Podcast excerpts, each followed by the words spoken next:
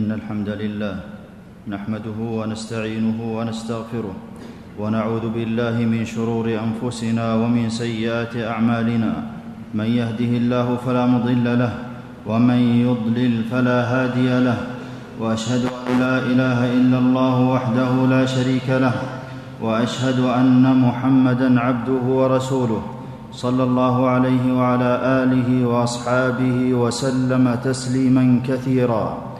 أما بعد، فاتقوا الله عباد الله حق التقوى وراقبوه في السر والنجوى. أيها المسلمون، من كمال حكمة الله وعلمه الدالة على ربوبيته ووحدانيته اختيار رسله وملائكته والصالحين، فلا شريك له يخلق كخلقه ويختار كاختياره. قال سبحانه: وربك يخلق ما يشاء ويختار ما كان لهم الخيرة سبحان الله وتعالى عما يشركون. فبحكمته سبحانه فضل أياما وشهورا، وبعلمه اختار بقاعا بارك فيها، فاختار مكة وجعل فيها بيته الحرام، واصطفى الأرض المقدسة وجعل فيها المسجد الأقصى، وشرف مدينة رسوله صلى الله عليه وسلم وخصها بفضائل ليست في غيرها، فأسماؤها كثرت لشرفها، فسماها النبي صلى الله عليه وسلم المدينة وطيبة وطابة، وقال الله عنها: الدار والإيمان. إليها هاجر النبي صلى الله عليه وسلم، ومنها فتحت مكة وسائر الأمصار، وانتشرت السنة في الأقطار. في مهد الإسلام هي موطنه، وكما خرج منها الإيمان سيعود إليها. قال عليه الصلاة والسلام: إن الإيمان ليأرز إلى المدينة أي يرجع إليها كما تأرز الحية إلى جحرها. متفق عليه. وصفها النبي صلى الله عليه وسلم بأنها تأكل القرى. قال عليه الصلاة والسلام: أمرت بقرية أي بالهجرة إلى قرية تأكل القرى أي تكون الغلبة لها على القرى، يقولون يثرب وهي المدينة. متفق عليه. مدينة تحط الذنوب والخطايا. قال عليه الصلاة والسلام: إنها طيبة تنفي الذنوب كما تنفي النار خبث الفضة. رواه البخاري. وتنفي منها الخبيث من الناس. قال عليه الصلاة والسلام: تنفي الناس أي خبيثهم كما ينفي الكير خبث الحديد.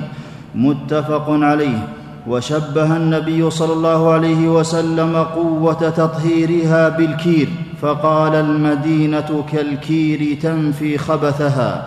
متفق عليه. بلد آمن لينتشر منها الدين وتقام فيها شعائر الإسلام. قال عليه الصلاة والسلام: إنها حرم آمن. رواه مسلم. من أراد مدينة رسول الله صلى الله عليه وسلم بسوء أهلكه الله. قال عليه الصلاة والسلام: من أرادها بسوء أذابه الله كما يذوب الملح في الماء. رواه أحمد. ومن مكر بأهلها أهلكه الله ولم يمهله. قال عليه الصلاة والسلام: لا يكيد أهل المدينة أحد إلا انماع كما ينماع الملح في الماء. رواه البخاري.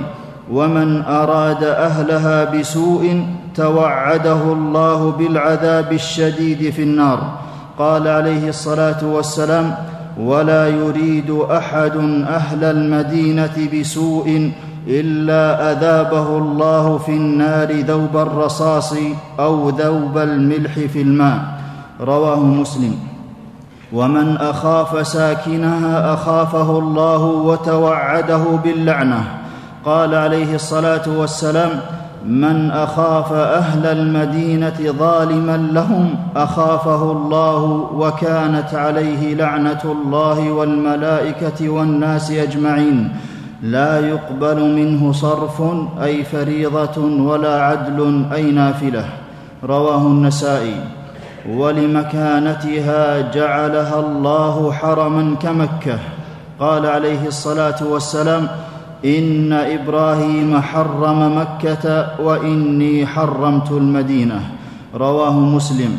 فلا يحمل فيها سلاح لقتال، ولا يهراق فيها دم إلا لإقامة القصاص والحدود، وصيدها آمن، وشجرها لا يقطع، ومن أحدث فيها حدثا في الدين أو آوى جانيا فعليه لعنة الله، قال عليه الصلاة والسلام: من أحدث فيها حدثا أو آوى محدثا فعليه لعنة الله والملائكة والناس أجمعين، لا يقبل منه يوم القيامة صرف ولا عدل، متفق عليه. بلغت الغاية في الأمن، فجميع طرقها محروسة بالملائكة، قال عليه الصلاة والسلام: وإن على كل نقب أي طريق منها ملائكة يحرسونها، متفق عليه. وشعابها محروسة بالملائكة، قال عليه الصلاة والسلام: والذي نفسي بيده ما بين المدينة شعب وما ما بين المدينة شعب ولا نقب إلا عليه ملكان يحرسانها، رواه مسلم. بل محروسة من كل جانب بالملائكة، قال عليه الصلاة والسلام: يأتيها الدجال فيجد الملائكة يحرسونها، رواه البخاري. قال النووي رحمه الله: فيه بيان كثرة الحراس واستيعابهم الشعاب. محفوظة من الدجال، قال عليه الصلاة والسلام: يأتي الدجال وهو محرم عليه أن يدخل نقاب المدينة، رواه البخاري. وإذا سمع الناس بالدجال يفزعون ويهربون منه إلى الجبال، أما المدينة فلا يدخلها خوف الدجال، قال عليه الصلاة والسلام: لا يدخل المدينة رعب المسيح الدجال، رواه البخاري. صانها الله من مرض مهلك، قال عليه الصلاة والسلام: على أنقاب المدينة ملائكة لا يدخلها الطاعون ولا الدجال، متفق عليه. ودعا النبي صلى الله عليه وسلم ألا يكون فيها أي وباء، فقال: اللهم صححها، رواه أحمد. قال ابن حجر رحمه الله: فعادت المدينة أصح بلاد الله بعد أن كانت بخلاف ذلك.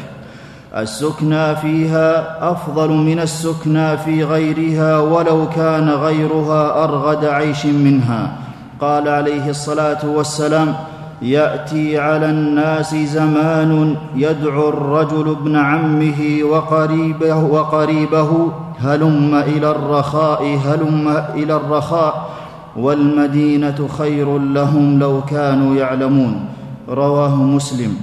ولطيبها ينصع ذكر ساكنها من أهل الإيمان، قال عليه الصلاة والسلام: وينصع طيبها، رواه البخاري. وكذا الأعمال الصالحة فيها تنصع وتظهر في الآفاق، والمسلم إن صبر على شدائدها نال شفاعة النبي صلى الله عليه وسلم أو شهادته، ومن مات بها وهو مؤمن كان النبي صلى الله عليه وسلم شفيعا له يوم القيامة، قال عليه الصلاة والسلام: من استطاع منكم أن يموت بالمدينة فليمت بها، فإني أشفع له أو أشهد له، رواه النسائي. مدينة مباركة بدعوة النبي صلى الله عليه وسلم لها، بل البركة مضاعفة مرتين عما في مكة، بل دعا النبي صلى الله عليه وسلم أن تكون مع كل بركة بركتين، فقال: اللهم اجعل مع البركة بركتين.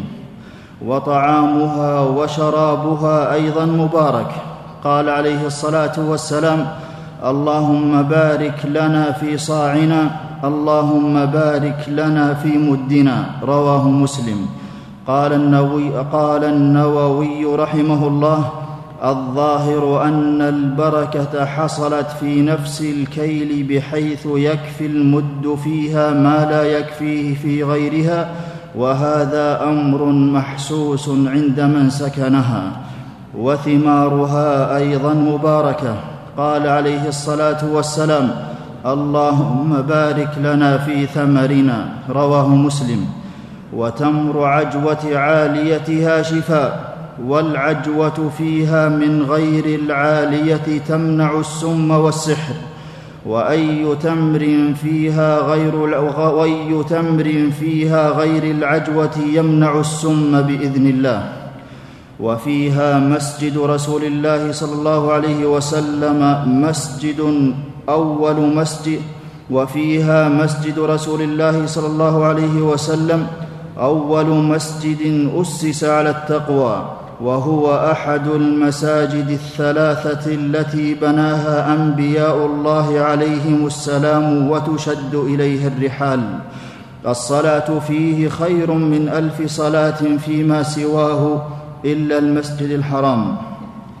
قال النووي رحمه الله: يعم الفرض والنفل جميعا، والنافلة في البيت أفضل. ومنبر النبي صلى الله عليه وسلم على حوضه: ومن حلف بيمين آثمة عند منبره فليتبوأ مقعده من النار. رواه ابن ماجه.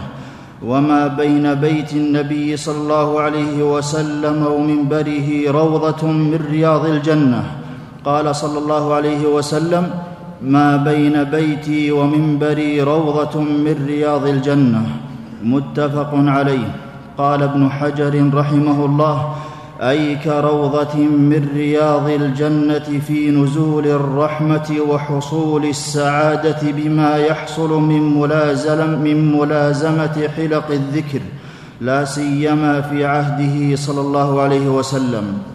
وصلاة الجماعة في الصفوف أولى، وصلاة الجماعة في الصفوف الأولى أفضل من الصلاة فيها.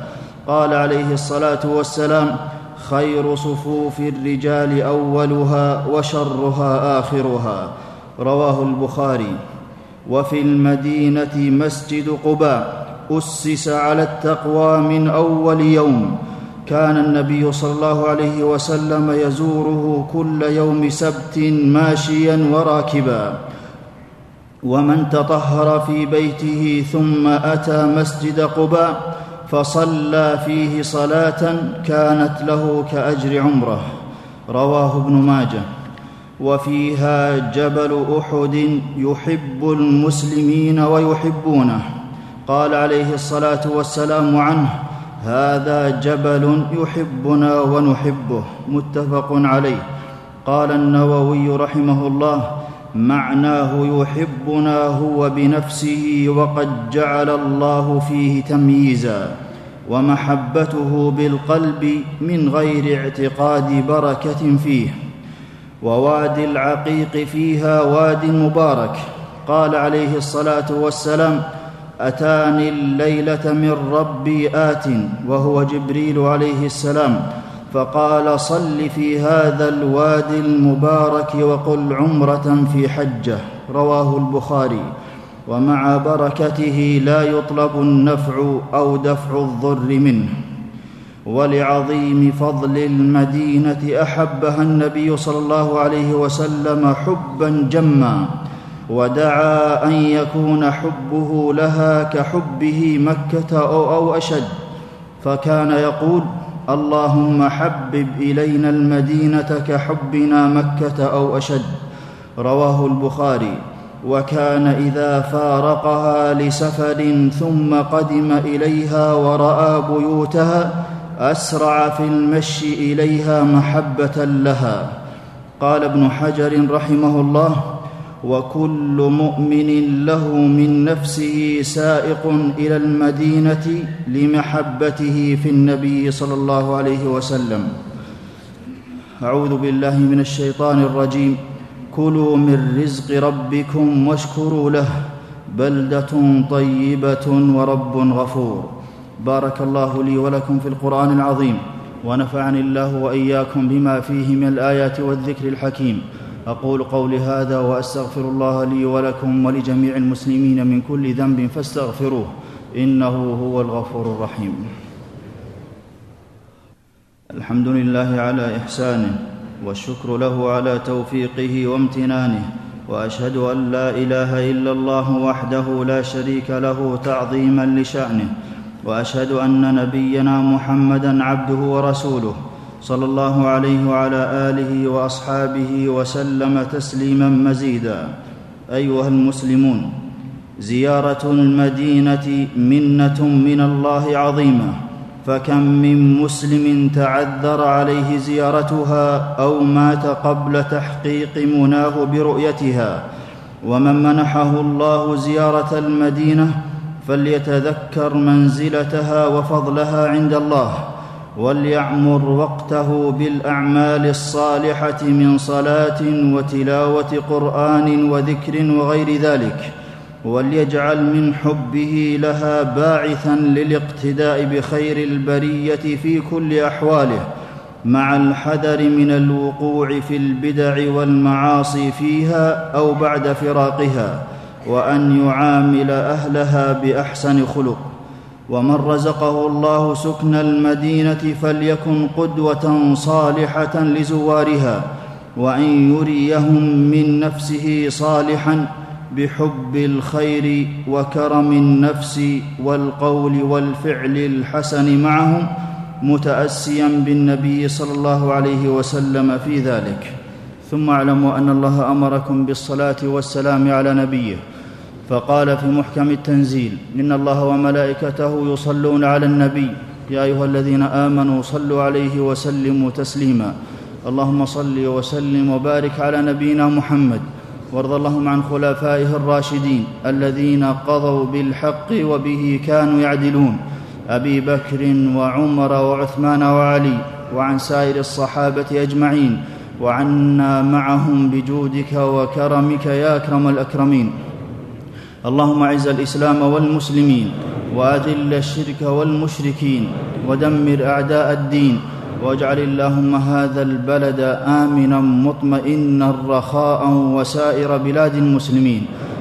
ربنا آتنا في الدنيا حسنة وفي الآخرة حسنة وقنا عذاب النار.